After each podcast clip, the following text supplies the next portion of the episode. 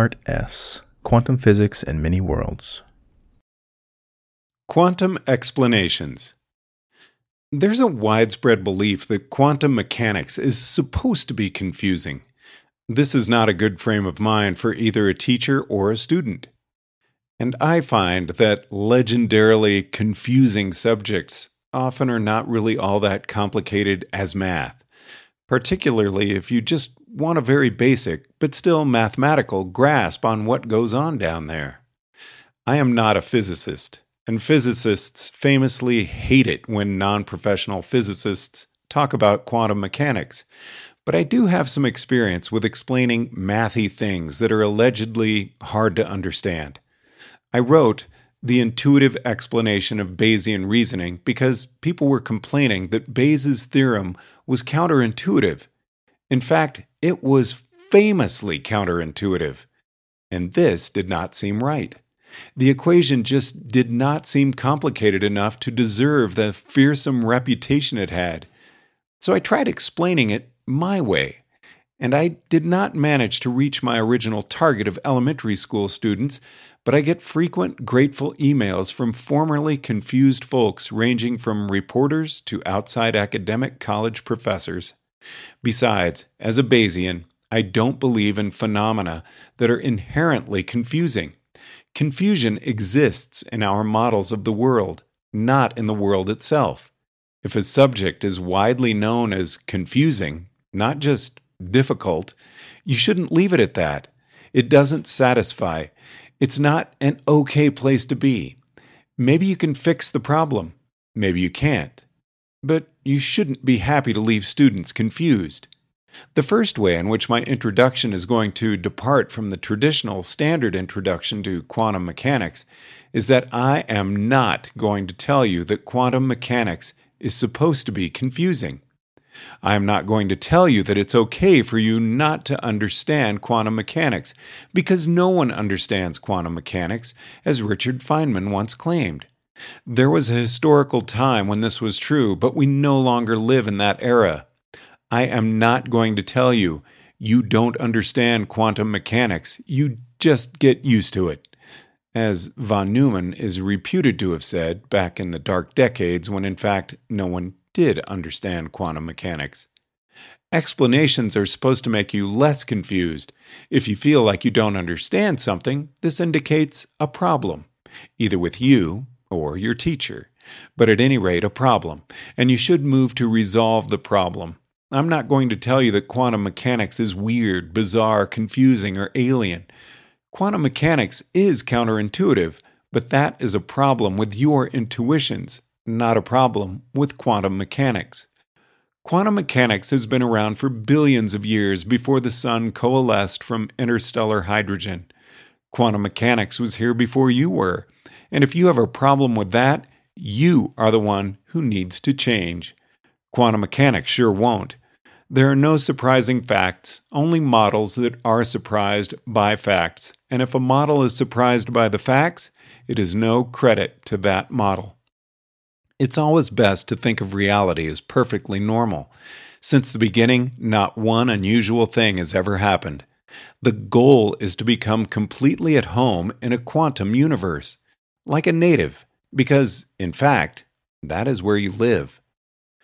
In the coming sequence on quantum mechanics, I am going to consistently speak as if quantum mechanics is perfectly normal.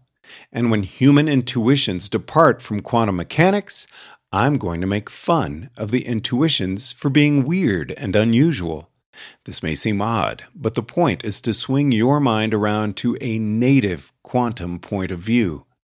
Another thing, the traditional introduction to quantum mechanics closely follows the order in which quantum mechanics was discovered. The traditional introduction starts by saying that matter sometimes behave like little billiard balls bopping around and sometimes behaves like crests and troughs moving through a pool of water. Then the traditional introduction gives some examples of matter acting like a little billiard ball and some examples of it acting like an ocean wave. Now it happens to be a historical fact that back when students of matter were working all this stuff out and had no clue about the true underlying math, those early scientists first thought that matter was like little billiard balls. And then that it was like waves in the ocean. And then that it was like billiard balls again. And then the early scientists got really confused and stayed that way for several decades until it was finally sorted out in the second half of the 20th century. Dragging a modern day student through all this may be a historically realistic approach to the subject matter, but it also ensures the historically realistic outcome of total bewilderment. Talking to aspiring young physicists about wave particle duality is like starting chemistry students on the four elements. An electron is not a billiard ball, and it's not a crest and trough moving through a pool of water. An electron is a mathematically different sort of entity all the time and under all circumstances, and it has to be accepted on its own terms. The universe is not wavering between using particles and waves, unable to make up its mind. It's only human intuitions about quantum mechanics that swap back and forth. The intuitions we have for billiard balls and the intuitions we have for crests and troughs in a pool of water both look sort of like they're applicable to electrons at different times and under different circumstances. But the truth is that both intuitions simply aren't applicable. If you try to think of an electron as being like a billiard ball on some days and like an ocean wave on other days, you will confuse the living daylights out of yourself. Yet it's your eyes that are wobbling and unstable, not the world. Furthermore, the order in which humanity discovered things is not necessarily the best order in which to teach them. First, humanity noticed that there were other animals running around. Then we cut them open and found that they were full of organs. Then we examined the organs carefully and found that they were made of tissues.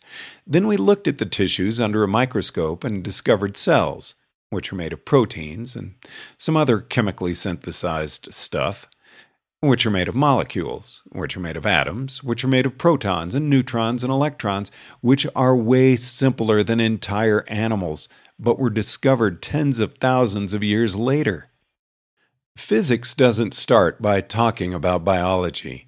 So, why should it start by talking about very high level, complicated phenomena like, say, the observed results of experiments?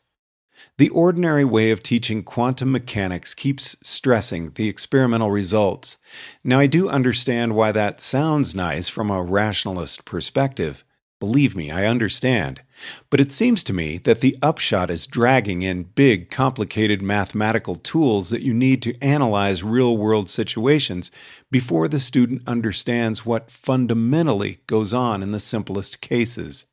It's like trying to teach programmers how to write concurrent, multi threaded programs before they know how to add two variables together, because concurrent, multi threaded programs are closer to everyday life being close to everyday life is not always a strong recommendation for what to teach first.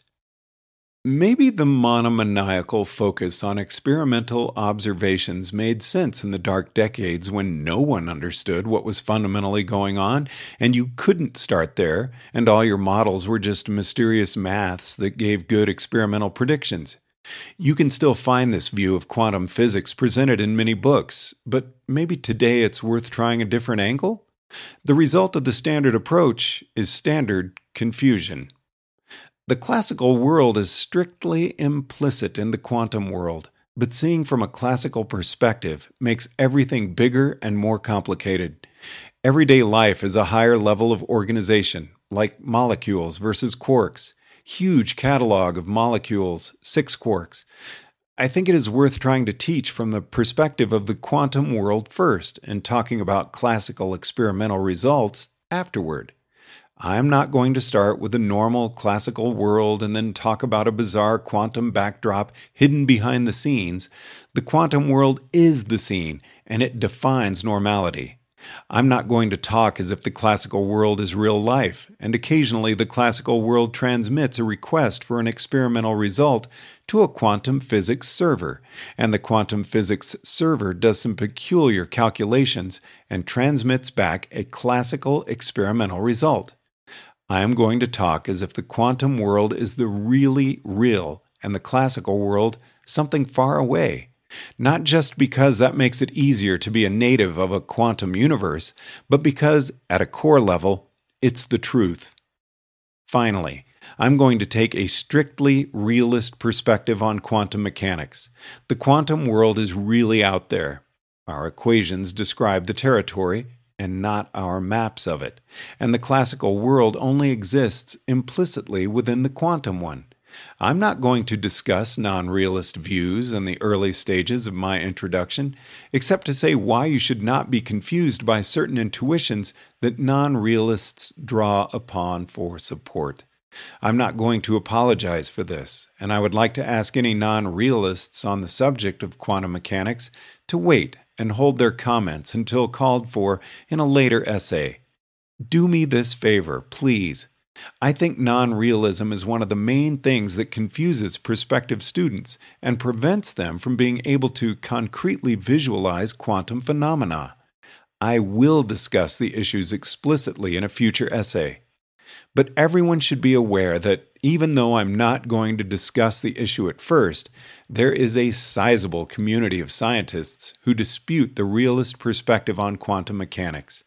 Myself, I don't think it's worth figuring both ways.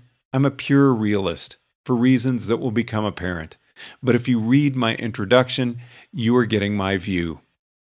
It is not only my view, it is probably the majority view among theoretical physicists, if that counts for anything, though I will argue the matter separately from opinion polls.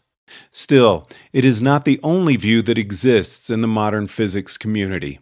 I do not feel obliged to present the other views right away, but I feel obliged to warn my readers that there are other views which I will not be presenting during the initial stages of the introduction.